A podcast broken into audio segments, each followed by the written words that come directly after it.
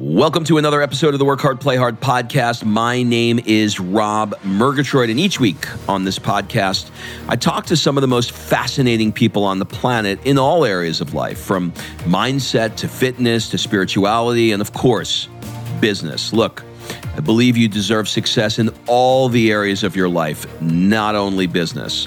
But before we get into today's show, you may want to join us on our next Work Hard, Play Hard experience. This year, we're going to be going to Mykonos and Marrakesh.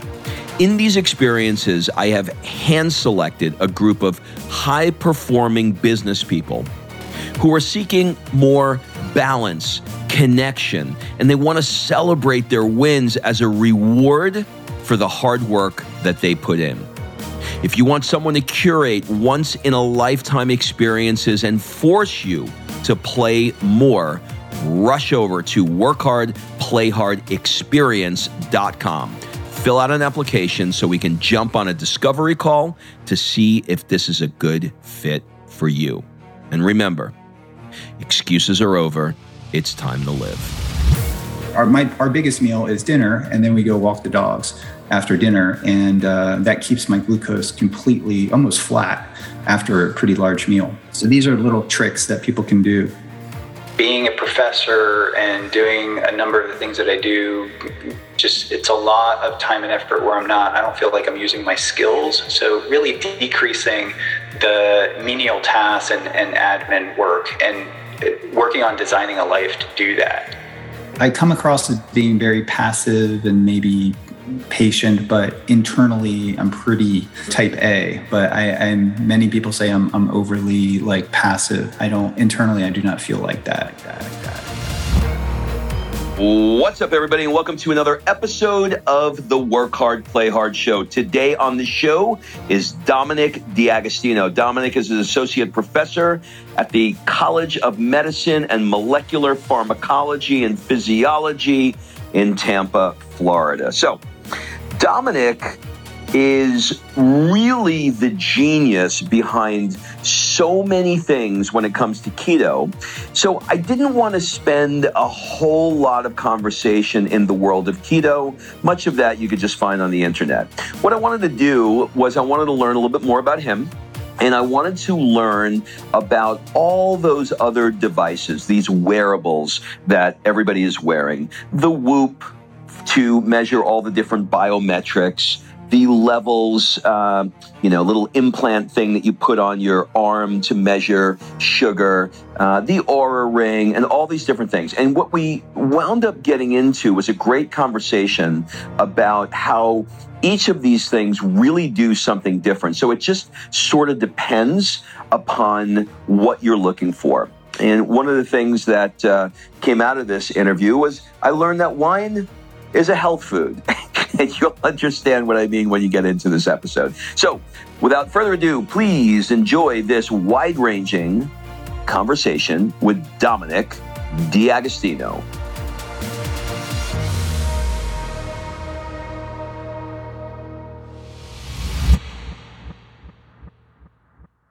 Dominic, welcome to the show. Great to be on. Thanks, Rob, for having me. I am super excited to have you on the show mostly because your name is Dominic D'Agostino and I'm in Italy and I'm surrounded by food. And I, I need your help because these carbs, they, are going to win.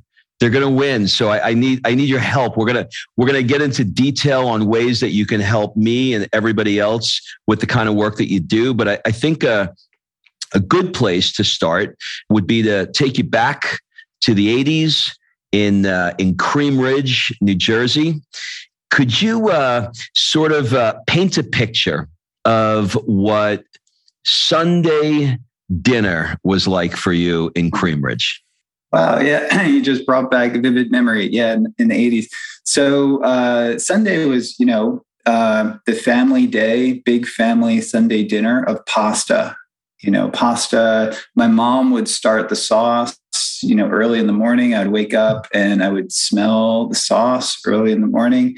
Sunday, we typically go to church and, uh, you know, come back and maybe watch foot, football or something, depending on the time of year. it was also I was very much into dirt bikes and ATVs and that kind of stuff. So would you know usually get a chance to do a little bit of that during the day or shooting target practice that kind of stuff. We sort of live in a rural area. But yeah yeah the big family sunday dinner uh, was it, lots of pasta every sunday.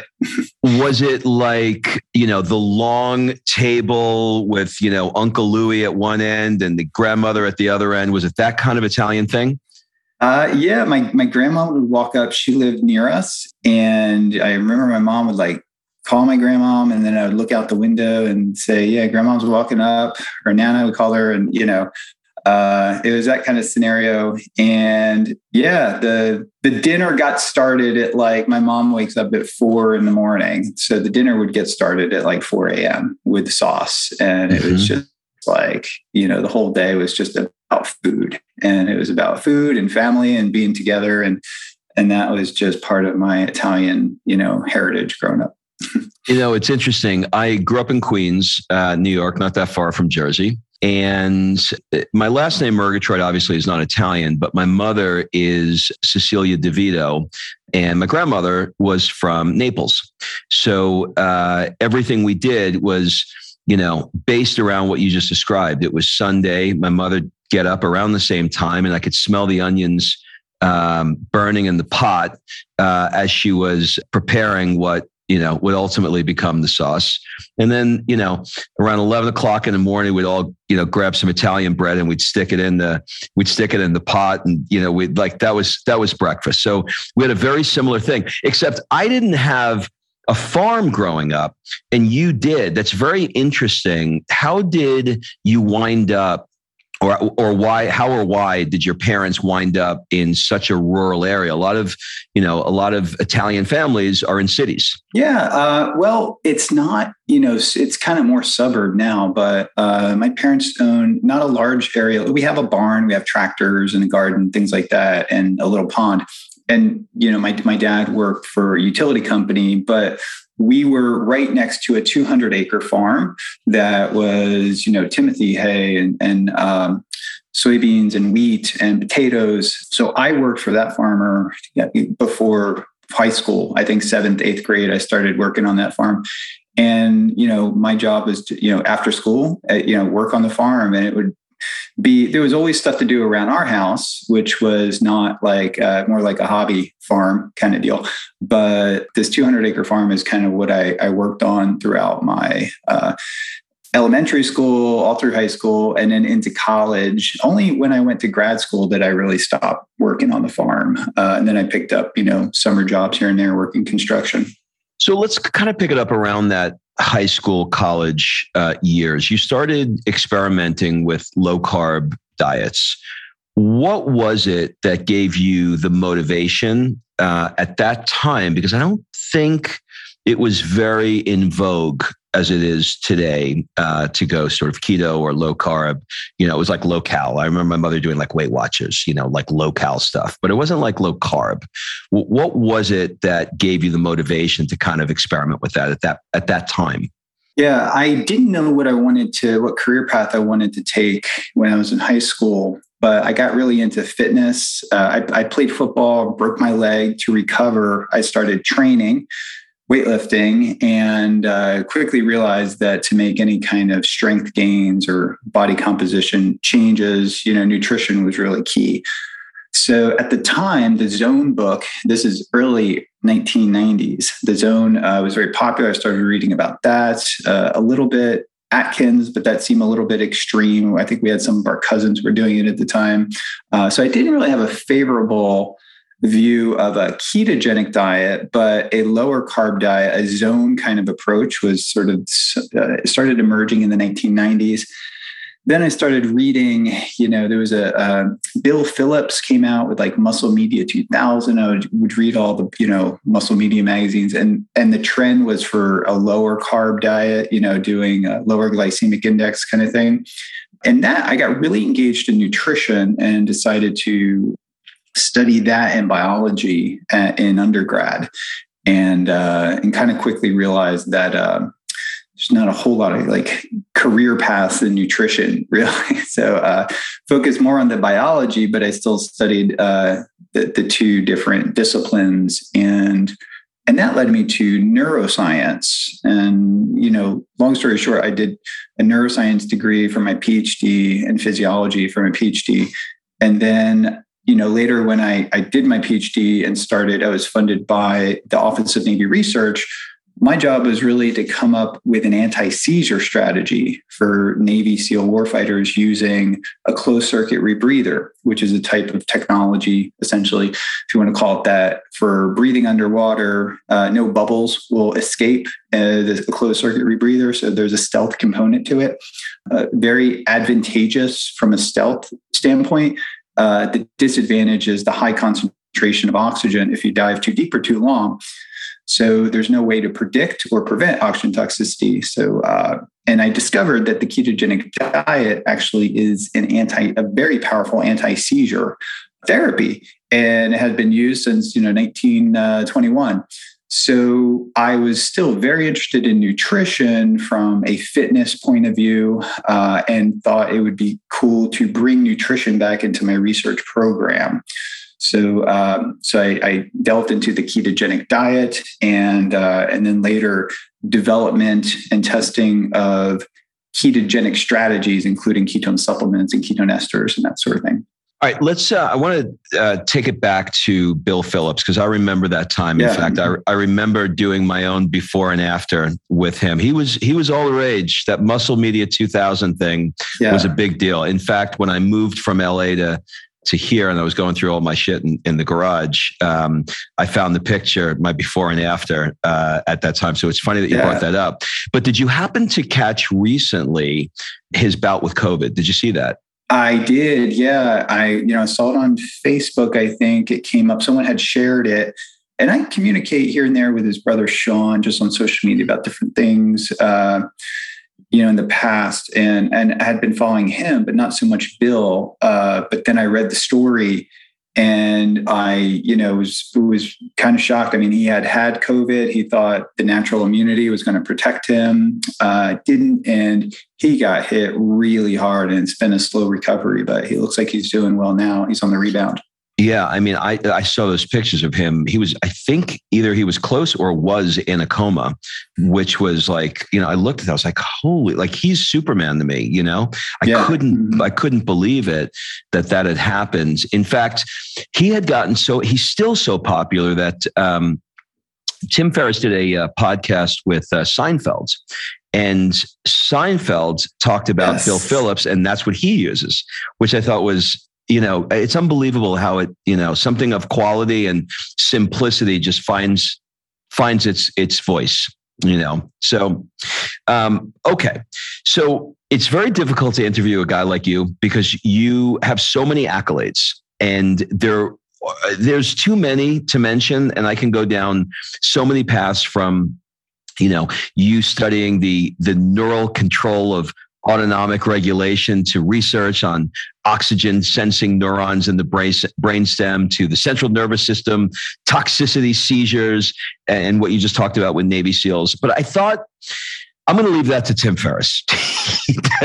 he, does, a much better job of getting granular. I don't think we need to go there. I, I don't think my office, my my audience needs to get that molecular. But what I what I do want to talk to you about is helping them to maximize performance because that's what we all want to do, right? We all want to maximize performance. Most of the guys who listen to the show or girls, they work out, they go to the gym, they may be in their 30s, 40s, 50s, etc.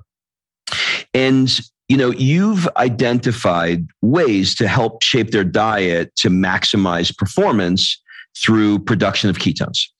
So real basic what are ketones and why should we care? sure. Uh, well, uh, I like to kind of take a little bit of a step back. So, one way, the first way that we observe that we can elevate ketones is fasting. So, going without food or carbohydrates for a period of time. Uh, going without food, that would be fasting, or going with little food, that would be calorie restriction. And both of them both of those things will decrease the availability availability of glucose and also lower your liver glycogen and your liver is more or less like an energy sensor. And when liver glycogen sort of gets low enough, that stimulates your body to release fat for energy. And the fat is metabolized in the liver to ketone bodies. And the ketone bodies, their primary function really is to preserve and maintain brain energy metabolism. So the brain, you know, the body really physiology, physiologically, we are set up to maintain energy flow to the brain. And the way to do that is through the transition from glucose metabolism to fatty acid metabolism and very high fat metabolism increases ketone production. So ketone production is also a very good marker that your body is in fat burning mode. So uh, you could state it another way. Your your fat oxidation rate is directly proportional to your ketone level, you know, or vice versa. So when we are in a state of ketosis, that changes the, the brain neuro, it changes the brain neurotransmitter systems and the brain energy systems to make it more resilient under extreme environments. And that's what we study. High oxygen, low oxygen, you know, different high carbon dioxide, which is called hypercapnia. We observed in the lab that this is a way to make a super brain. I mean, you could you could feed it ketones, and uh, the brain, in in the context of an extreme environment, the brain could maintain an energetic balance and be able to be much more resilient in a way that would prevent the big project we have is oxygen toxicity seizures, but we study many other types of neurological disorders and, and conditions to the point where you know we have a neural network inside a petri dish and I can throw on different toxins. And in the presence of ketones, those toxins would have less of a detrimental effect in terms of the energy systems of the neurons, which uh, you can measure membrane potential, you can measure free radical production, and then the big we measure output, and that's firing frequency of the neurons. They kind of talk to one another. So in the presence of ke- and without ketones, the cells die quickly under certain stressors. And with ketones, uh, the neurons can keep communicating in ways and be much more resilient.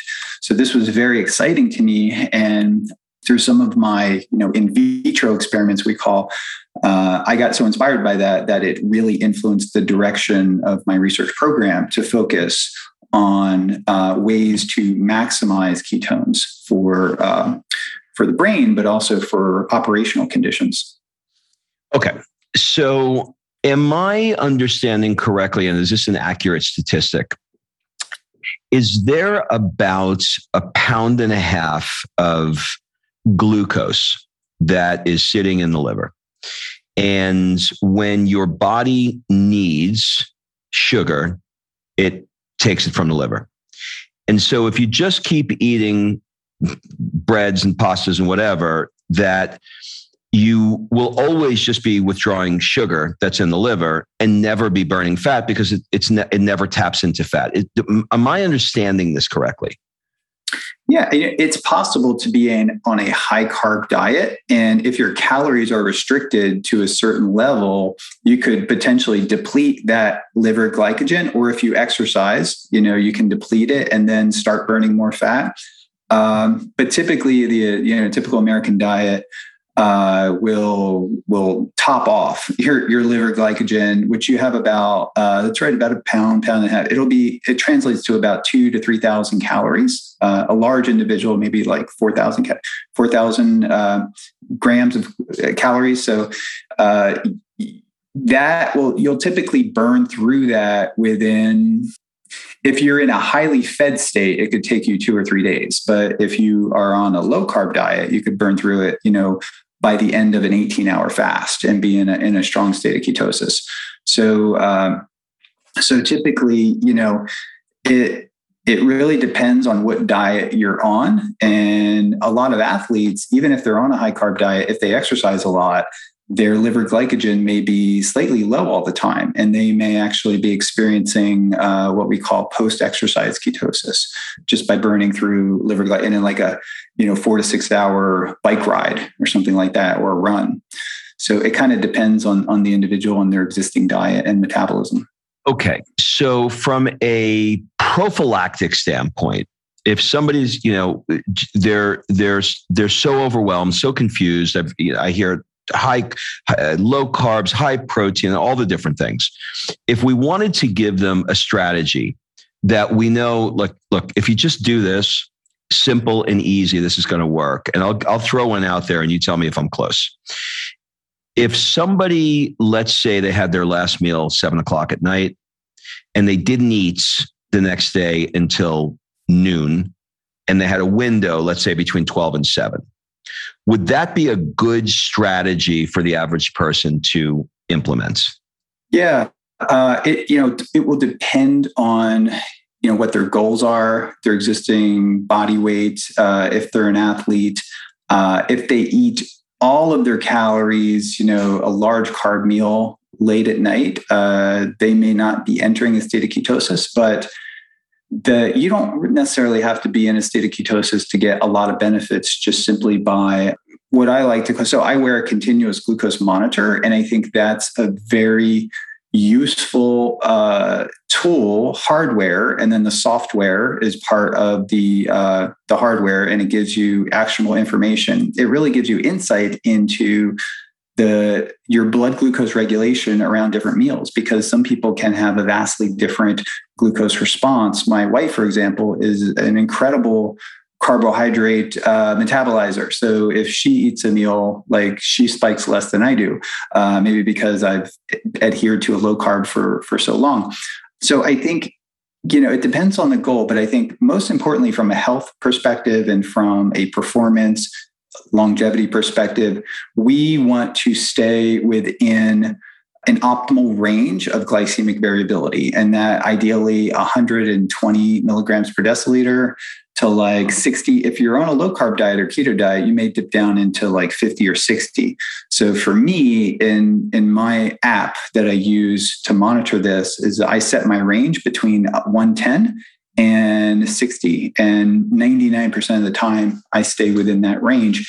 And if i it gives me usable feedback depending on my food. And if i eat a meal that spikes me over i realize okay i'm not going to eat that i'm going to change. Or even the order in which you eat your food uh, we typically have our salad first you know so fat and fiber will buffer a glycemic uh, increase, a glucose spike that could occur from protein, but protein's kind of moderating. Or if, if we're going to have carbs, you know, which we don't eat too much of, or at least I don't, uh, the order in which you eat your food and then the activity you do immediately after you eat like in italy i know you know you go out to dinner you eat and then you go for a walk and that can completely eliminate the spike in glucose that you so what we do our dinner our, my, our biggest meal is dinner and then we go walk the dogs after dinner, and uh, that keeps my glucose completely almost flat after a pretty large meal. So these are little tricks that people can do. Yeah, it's uh, it's interesting. The um, the, uh, the the CGM device that goes in the arm. What's the name of the company now that uh, is the hot one that has it? What what are they called? Yeah, I just put one on here. Uh, it's yeah. Levels. Uh, levels. Well, okay. Levels Health. So I use the Levels Health system. So Levels will send you two uh, hardware devices, and that could be the Abbott Freestyle Libre or the Dexcom G6. And the Dexcom G6 has this alarm when you go low that you can't shut off on the phone. So last night I didn't want to because uh, we started early, at least for me. I, I, kept my alarm on on my phone if and I kept it on airplane mode, and I realized that now the software is such that if I keep the phone on airplane mode, it still transmits uh, to the Dexcom. Uh, so it was beeping throughout the night because I, I went below 60 a couple times. Uh, so I ripped it off and actually put a new Dexcom thing on uh, this morning. But yeah, so you have the Dexcom is continuous sort of feed uh, to the phone and it works sort of through Bluetooth. But apparently, if your phone's on airplane mode, it will tell you that it's not feeding or something. So you get this auto. Whereas the Abbott device, uh, you have to put your phone next to it and scan it within every eight hours. And the uh, the way it is now, you know, you have to uh, open up the particular app of the device, and then that information feeds into the levels software. So the technology is really uh, that Levels has is really the software, which gives you a metabolic score, and it also gives you actionable information that you can use to really optimize your metabolic profile. And if there's one biomarker that you need to look at and track, it is your continuous blood glucose. There's no other biomarker, in my opinion, if you're going to choose one. Of course, you know, the continuous glucose biomarker uh, is super informative in the context of other biomarkers too. But if you had to choose just one thing to have a dashboard, you know, we get in our car, we have a dashboard. You know, you get in a plane, you have a dashboard. If there's one thing to look at on the dashboard of your metabolism, uh, the continuous glucose monitor data is extremely informative. I did levels before we came here uh, for oh, about cool. about a month. I was mostly just scared to stick that thing in my arm, um, but then once once I had my mm-hmm. wife do it and I got that bang and it went in there, um, everything that you're describing was my experience. When I saw that I ate something and it went through the roof, I ate salad first. It was less and when I walked after it, uh, that postprandial thing uh, leveled out quite a bit. It was pretty remarkable. What I'm going to do is is pipe it, uh, pop it in probably next week because what I noticed is in LA, my Apple Watch told me I walked about uh, five to seven thousand steps a day. You know, just unintentionally, just whatever, walking around the house, etc. Um, here, I don't have a day go by where I don't do twenty thousand steps. It's rem- and this is me and my wife. This is just like going to the grocery store and back, walking. You know, we live, we got a terrace that we look looks over Florence, so it's like walking up the. You know, you know how Italy is, walking all the way up yeah. those steps. So we are always walking, which leads me to my next question, which is why are these Italians so skinny? They don't look like Tony Soprano American Italians they um, they eating they're drinking wine to the point where I have no idea how they are doing it at the level they're doing it. Maybe they're drinking less. I don't know. But if I go out to lunch with my attorney, where he's having he's having wine at lunch. If I go to dinner, it is there's nobody at any table anywhere that is not drinking wine or has a bottle of wine at the table. And it is really difficult to find a restaurant here that does not have 90% pasta. So, my first question is why in countries like Sardinia, you know, the blue zone where they're living to be a hundred and they're drinking wine and eating pasta all the time, and places like this where they're, you know, not as high as Sardinia, but they're certainly living healthy, fulfilling lives and they're they're they don't seem to be gaining weight. What's going on here? Yeah, you bring up a, a good point that I observed too, just traveling through Europe and, and Italy.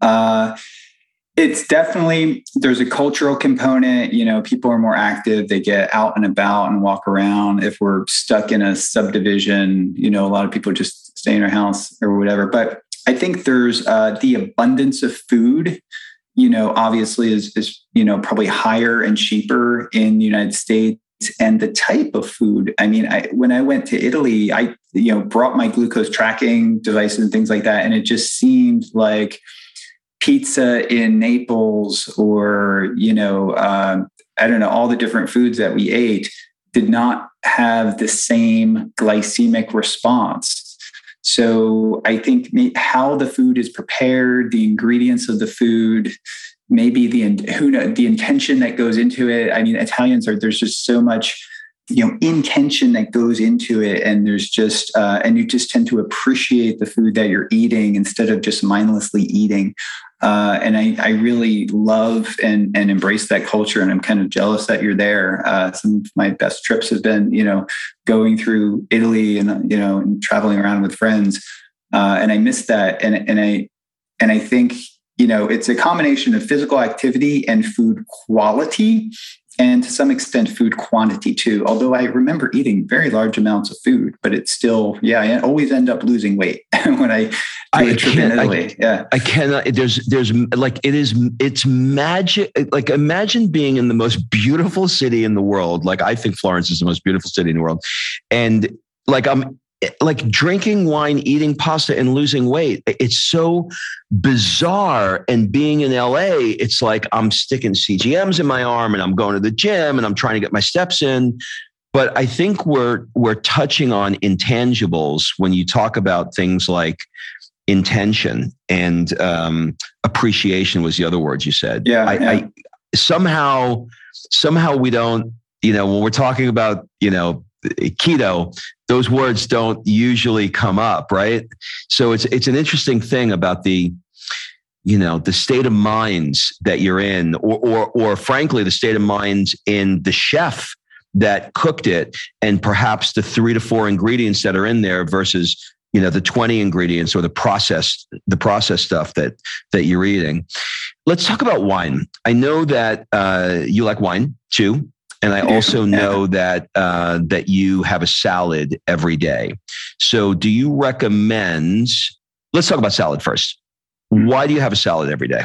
Well, uh, I, I have noticed, you know, that eating fiber before not only carbohydrates, but eating fiber before your protein, that fiber can help to digest, uh, help you digest and assimilate that protein and actually it actually decreases the glucose spike. You will have uh, it's much more moderate than carbohydrates obviously but uh, it will reduce the glucose spike. And you know I, I just i love salads. I, I, love a good salad fresh vegetables going to the farm market going to the store and just getting fresh vegetables. And it's also a means to deliver olive oil. So i'm really into different types of you know olive oil too. So one of the one of the things that part of the daily routine that we have is that you know I finish my workday, I turn on the music, and my wife is cooking, and then I am preparing the salad, and you know we're listening to music, and I start drinking a glass of wine while I'm doing that, and uh, I've actually favored uh, a company called Dry Farm Wines, and every wine is comes from a small you know, European farm that uses dry farm, you know, techniques, no irrigation, and one less than one gram of sugar per bottle. And I was able to sort of test all these wines, and there's really no glycemic response or actually a decrease in glucose because it's such low sugar. So I usually start drinking the wine before dinner as we're making dinner and salad and things like that. And it just becomes, I always grew up, you know, having salad, having the salad first. And um, you know, we have the pasta with the meal or after. That I I I I think there's a lot of phytonutrients, and I think it'll allow you to better digest, assimilate, and absorb the nutrition that comes to part of the entree meal. All right, let's dig into wine now. Where is the line for you? How many glasses is the wine for you where you say, mm, once I cross two, that I wind up boomeranging? Where's your number that you get the relaxation? Uh, you know, we'll, we'll, we'll swap buzz for relaxation effects. And we're not talking drunk. We're talking like where you know you're just you're letting the day go. You're enjoying a conversation with your wife. You're unlocking you know that that tenseness of the day one glass, two glasses, three glasses. Where's your where, where's your number?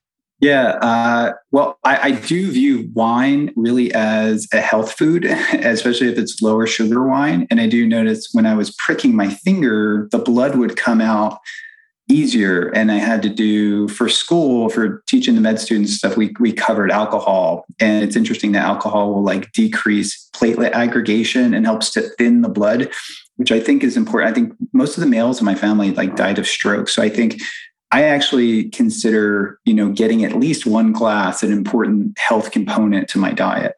And I'm kind of a lightweight. With one glass, I start to feel it. And with two, I really feel it, depending on if I'm eating or fasted state or whatever.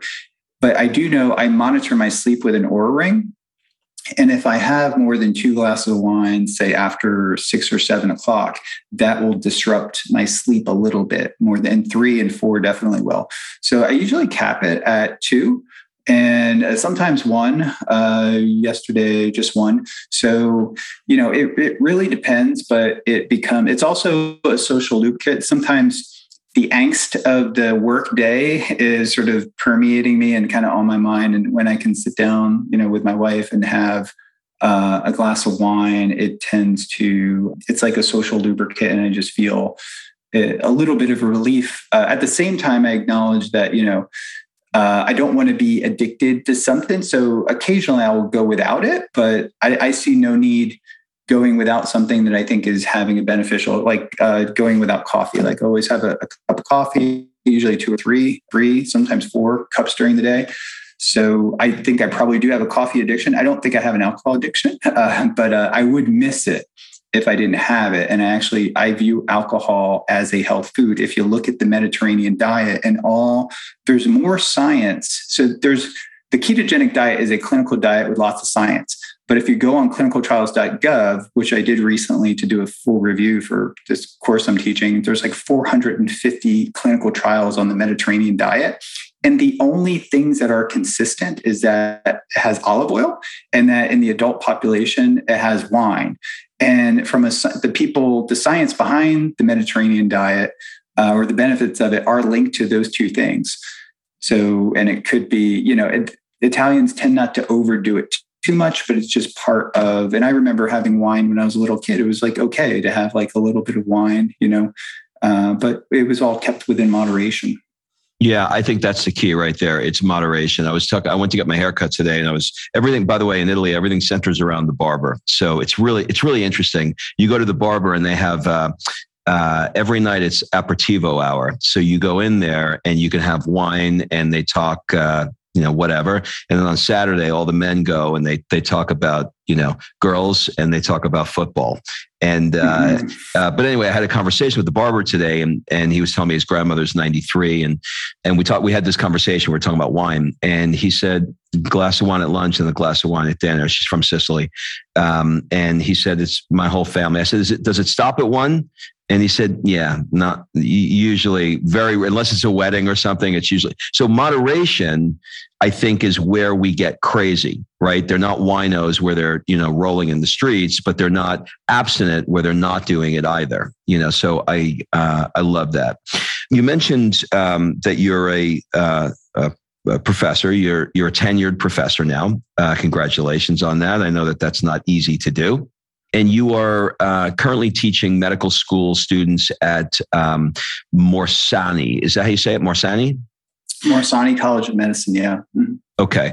All right. And you're teaching neuropharmacology. How much training are medical students getting in nutrition? And if the answer to that question is not much, um, what would you change about that? Yeah, yeah. I teach undergrad, master's, PhD students, and medical students. And the neuropharmacology is more of a uh, that's a PhD level course, but I do teach in what is called the scholarly concentrations in nutrition program. And the med school more or less make that made that like an elective. It's sort of like an add-on to, uh, and I think you know we had to work hard to even get that I was on the curriculum development committee for the med school. I did like a three year rotation. There was no way we were getting like medical, that we were getting nutrition, like hardcore nutrition courses into the required curriculum. Uh, although nutrition is so popular, there is quite a few students, you know, that that are part of this. Uh, so nutrition is still not prioritized in you know classical conventional med school probably because it's not on the USMLE, the boards. So students are the the curriculum is already so compressed and so condensed. It's like drinking from a fire hose of, of information. And the university typically wants their students to do uh, as best as possible on the board scores because that makes the university look good.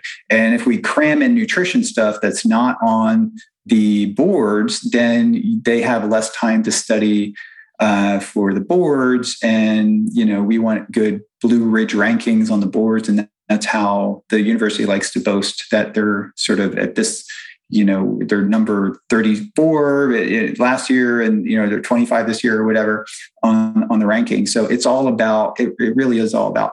So to change that and you know, it's important for university professors and people to write to the national board and say nutrition is the cornerstone of our health and we need to start focusing on prevention so we could manage many of these chronic diseases uh, of aging and really make inroads. You know, we can spend a little money now, or we can spend a lot of money later. You know that that's even a perspective from uh, the healthcare industry to the insurance agencies. So that's why you know companies like United Healthcare are actually sending out CGM devices to pre-diabetics. So if they can catch it early and manage it, then they're not shelling out massive amounts of of money uh, once it becomes overt type 2 diabetes and all the comorbidities that's associated with it could cost hundreds of thousands of dollars to manage a patient. But if you get them a cgm device and they become aware that their meals are pushing them more towards being a type 2 diabetic then they can stop the problem before it becomes uh, a clinically defined problem we talked about uh, levels and that being a, a, great dashboard for you to have. Um, I know that you um, have been dabbling in um, uh, devices like Biosense and a few others and doing some comparative work around it. I had a buddy uh, fly out a couple weeks ago. Not a not an exercise guy, not a nutrition guy, but he decided he wanted to you know give uh, Biosense a uh, a shot. Um, and you know he lost ten pounds. He looks uh, he looks fantastic and and we were having a conversation around it. He said, you know, it's just, I don't know. It just seems like it's logical to me. You know, on Monday, I just, you know, I do a whole, uh, basically a 36 hour fast from Sunday night until Tuesday afternoon. And I, I dump the glycogen out and I try and be clean, you know, for the rest of the week. So the question I have for you is what is your thoughts on, um, a device like Biosense, and if you, and if you want to share, what do you think about Biosense uh, particularly? Yeah, I was, I have become impressed with Biosense over time. the first couple devices that they sent to me, uh, I remember taking them all through Europe and Australia and Asia. We travel a lot. And uh, sometimes they broke, you know, and sometimes they just weren't super accurate. Uh, or I felt that they were super accurate. Or sometimes the, the battery would just you know run down real quick but I, the devices now are very good they've in um, maybe i was using sort of the beta devices uh, I became very excited about breath ketones. That's breath acetone because breath acetone correlates very well with seizure control. And I know a lot of kids that follow a ketogenic diet do not want to be stabbing their fingers to get blood and things like that. So, as someone who's really active in the American Epilepsy Society, I chair uh, for a couple years. I chaired the special interest group in ketogenic diets, and we would talk about different ways to monitor the state of ketosis in kids and also in adults. And I started testing various breath ketone meters, and I did most of them. I tested many, and the Readout Health Biosense meter is really the only FDA approved you know, clinical device that's being used in a number of different, you know, registered clinical trials now.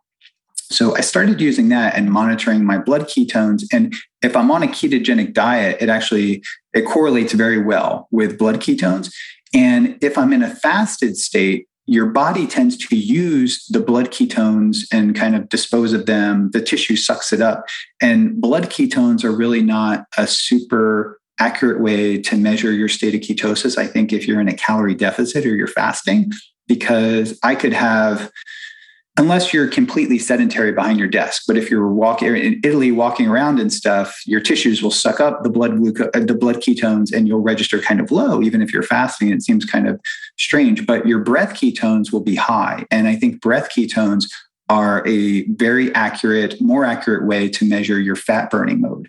So if if and I can smell it on my breath. It's almost like I'm smelling the exhaust of burning fat. Like I can taste it in my mouth and I, I can almost predict what my biosense meter is going to tell me. And it's a heck of a lot easier and a lot cheaper too to just puff in this device and you get an accurate reading.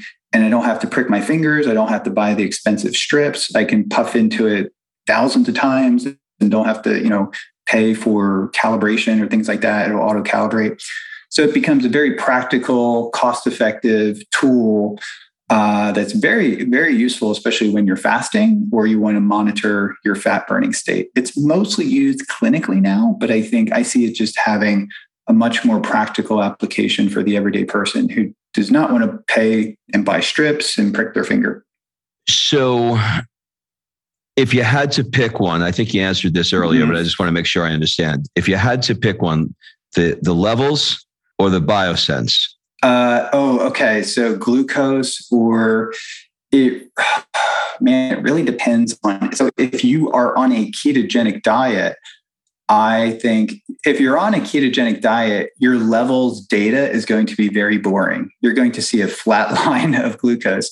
But if you want to enjoy carbohydrates, uh, so if you're on a purely ketogenic diet, the breath, the BioSense device is ideal that that will be very very useful for monitoring your state of ketosis. And if you've maintained a ketogenic diet continuously your glucose is going to be completely flat pretty much. So but if you want to enjoy carbohydrates and you want to understand what different carb meals and different meal combinations are doing to your blood glucose uh, by all means you know get the level system uh, continuous glucose monitoring system. And you don't have to use it like I, you know, I've had, I've worn one for well over a year now, but, uh, but I think, you know, just 28 days, you'll get a lot of insight. Whatever you're going to eat within 28 days is usually what you're going to eat. Unless, you know, what we do, people send us food all the time, keto food. So it allows me to validate the true low carb nature of some of these snack foods that are being developed and sent to us. I was going to ask you that because after about a month or so, you know, you kind of eat the same shit over and over again. So I'm like, you know, I'm like, why would you continually wear it? And then when you said you're doing it for a year, I'm like, what? Like, why yeah. would you have that in? But you're, but you're in a, I mean, you know, you're uh, you're the poster child right now for uh, for keto. So uh, I, I'm sure that you have a lot of things that are flying at you. People asking you all kinds of questions. Yeah, I think eighty percent, uh, like you'll learn like eighty percent of what you'll need to know within the first you know, levels will send you two two week uh, devices, so it's, it's 28 days continuous. But then again, if you want to travel, go to Europe, check different you know foods, and I'm always you know we're running a clinical trial right now uh, with the Levels device, a registered clinical trial in individuals that are using a low carb approach to optimize their metabolism. And the question is, does does having does using a level cgm system allow an individual to make better food choices? Is it a behavioral tool? So even if we know what to eat uh, I think digital technologies uh, that can allow that can modulate behavior are is actually more important than just than just tracking that you know biometric or tracking that biomarker. Oh yeah, oh yeah. So, when, when, I had that thing in my arm, I I, I was really careful about what I shoved in my face because I knew I was just going to see it. I mean, it's like boom, here you go. This, this is what you did. Look at the mess you made. You know, um, how much do you think? It cost me for those uh, those Libre those Libre replacements in Italy in the pharmacy? How much do you think it costs? Oh, I know. Yeah, US is kind of unique in that you need a prescription, right? But I know even in Canada, you can buy them over the counter. I do know the price in Canada. A couple people told me, but I don't know what they are in Italy. So I would say a Libre device would be maybe 50, 70 bucks, something like that. $8. Under 50. $8. $8. Wow. It's crazy. Wow, that is crazy. Yeah. All right. So yeah. as we uh, as we uh, run into the uh, sort of like the the last uh, last few minutes that we we have together, I want to move a little bit into the personal side of your life. Um, I'm going to ask you some questions that uh, are going to fall into the these are weird. Why is he asking me these questions? But just just roll with it. Um, what kind of heavy metal do you listen to when you're working out? uh, I I like the group Disturbed. You know, if I really need to get amped up, uh, Disturbed and like you know uh, even the old stuff like ACDC and uh, Guns N' Roses stuff. Yeah. Interesting. Uh, yeah. What do people often get wrong about you? Wrong about me? Um, I don't know. I, I, I come across as being very passive and maybe patient, but internally I'm pretty like go go go type A, but I, I'm many people say I'm I'm overly like passive and just like I don't internally I do not feel like that. My that uh, my my father used to say, "Still water runs deep." yeah. what are some things that you're doing that you don't love, and you wish you could do less of it? Yeah, I, I need to learn how to say no more. Someone like bought me the book, learn, you know, learning how to say no. So I think, you know, just from a, a, work perspective, just a lot of admin work, being a professor and doing a number of the things that I do, government review panels and things like that. It's just, it's a lot of time and effort where I'm not, I don't feel like I'm using my skills. So really decreasing the menial tasks and, and admin work and working on designing a life to do that, to do more of the things that I want. and, and less sure. the things that I don't want from an admin perspective. Yeah. Yeah. Mm-hmm. What is an unusual or absurd thing that you love?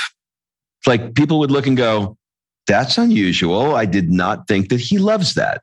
I'm super interested in, and almost one of the first things I do when I wake up is uh, is I look for different deals on Honda ATC three wheelers. So when I was growing up, farm, we used these three wheelers that got banned in 1986 because they're so dangerous. So I love to collect them. I probably spend way too much time, you know, looking at them and I buy them. They're called barn finds. People don't know what they have.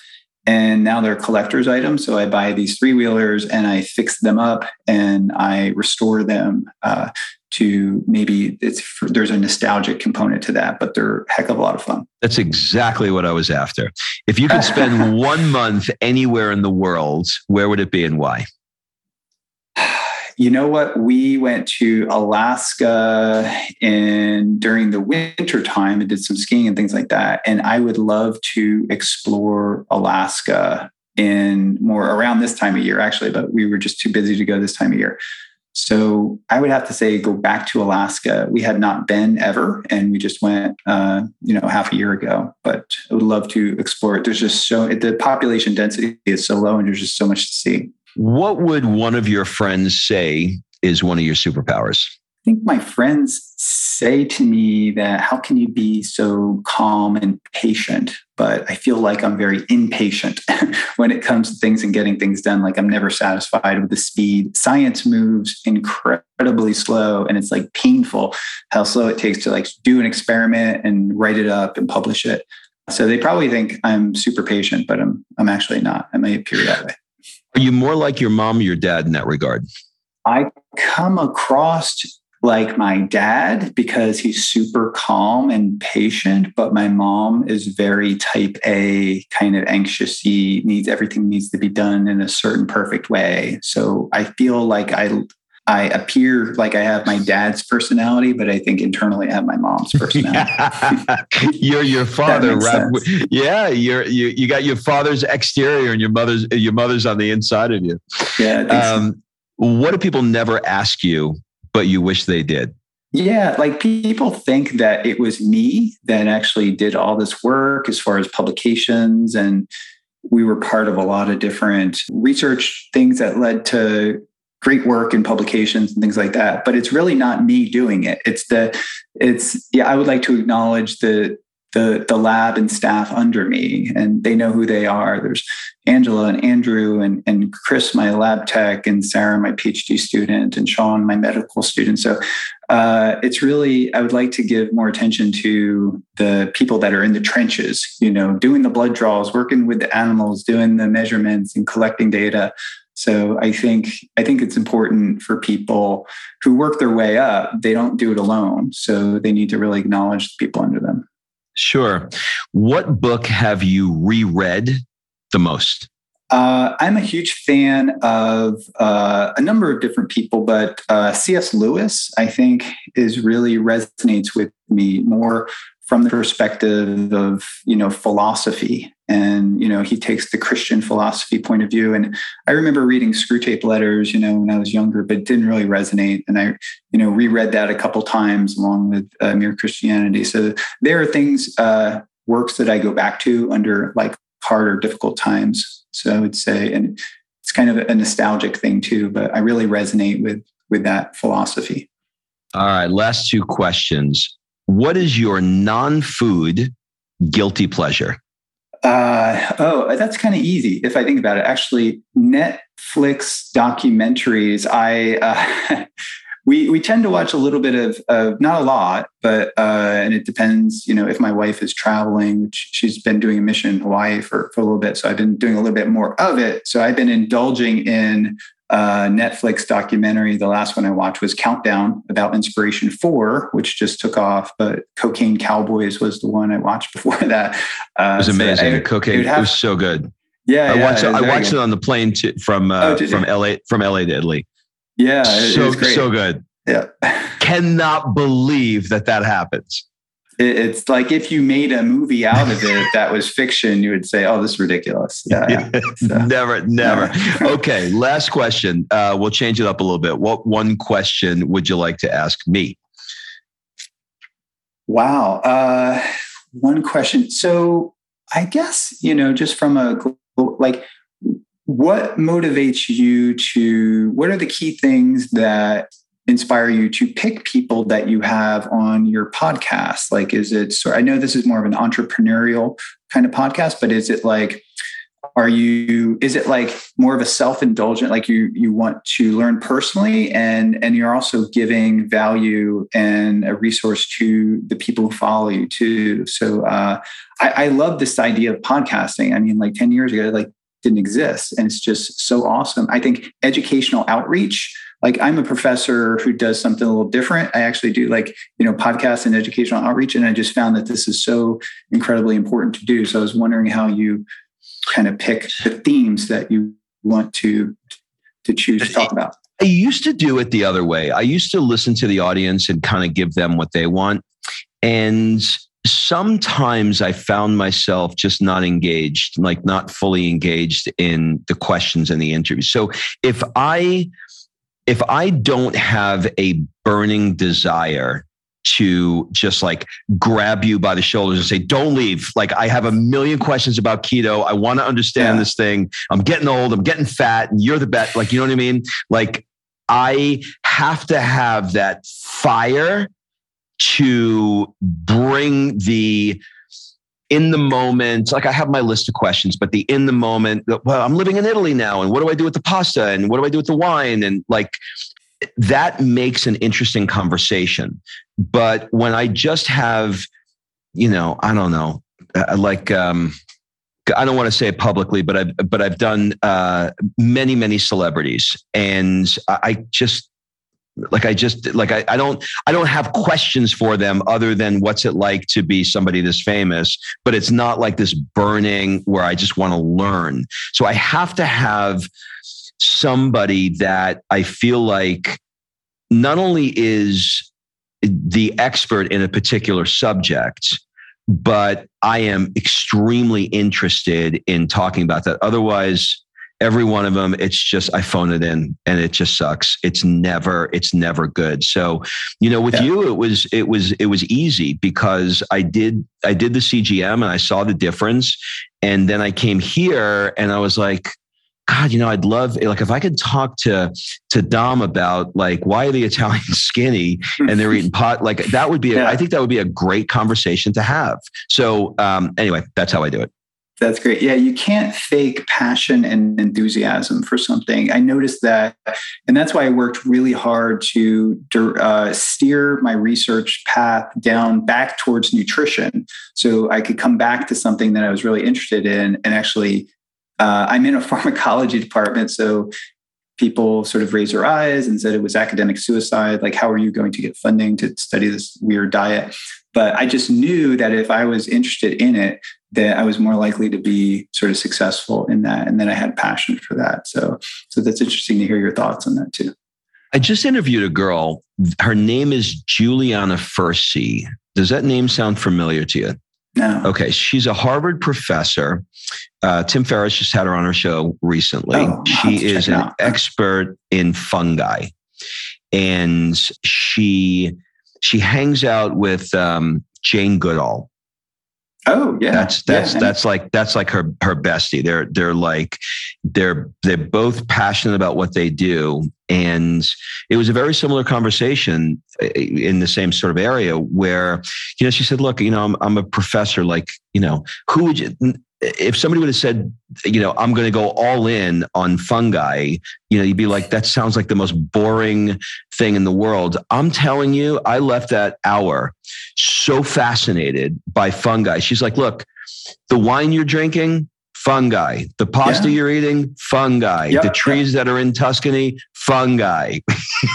yeah. and, so then we, t- we talked about like psilocybin, you know, and I was like, everybody's on a, everybody's on a trip right now. And can you explain it? And she, I'll leave you with this. She said, okay, let's say that you had a trauma with this pen. I don't know. Somebody poked you in the eye and you see a pen and you go crazy.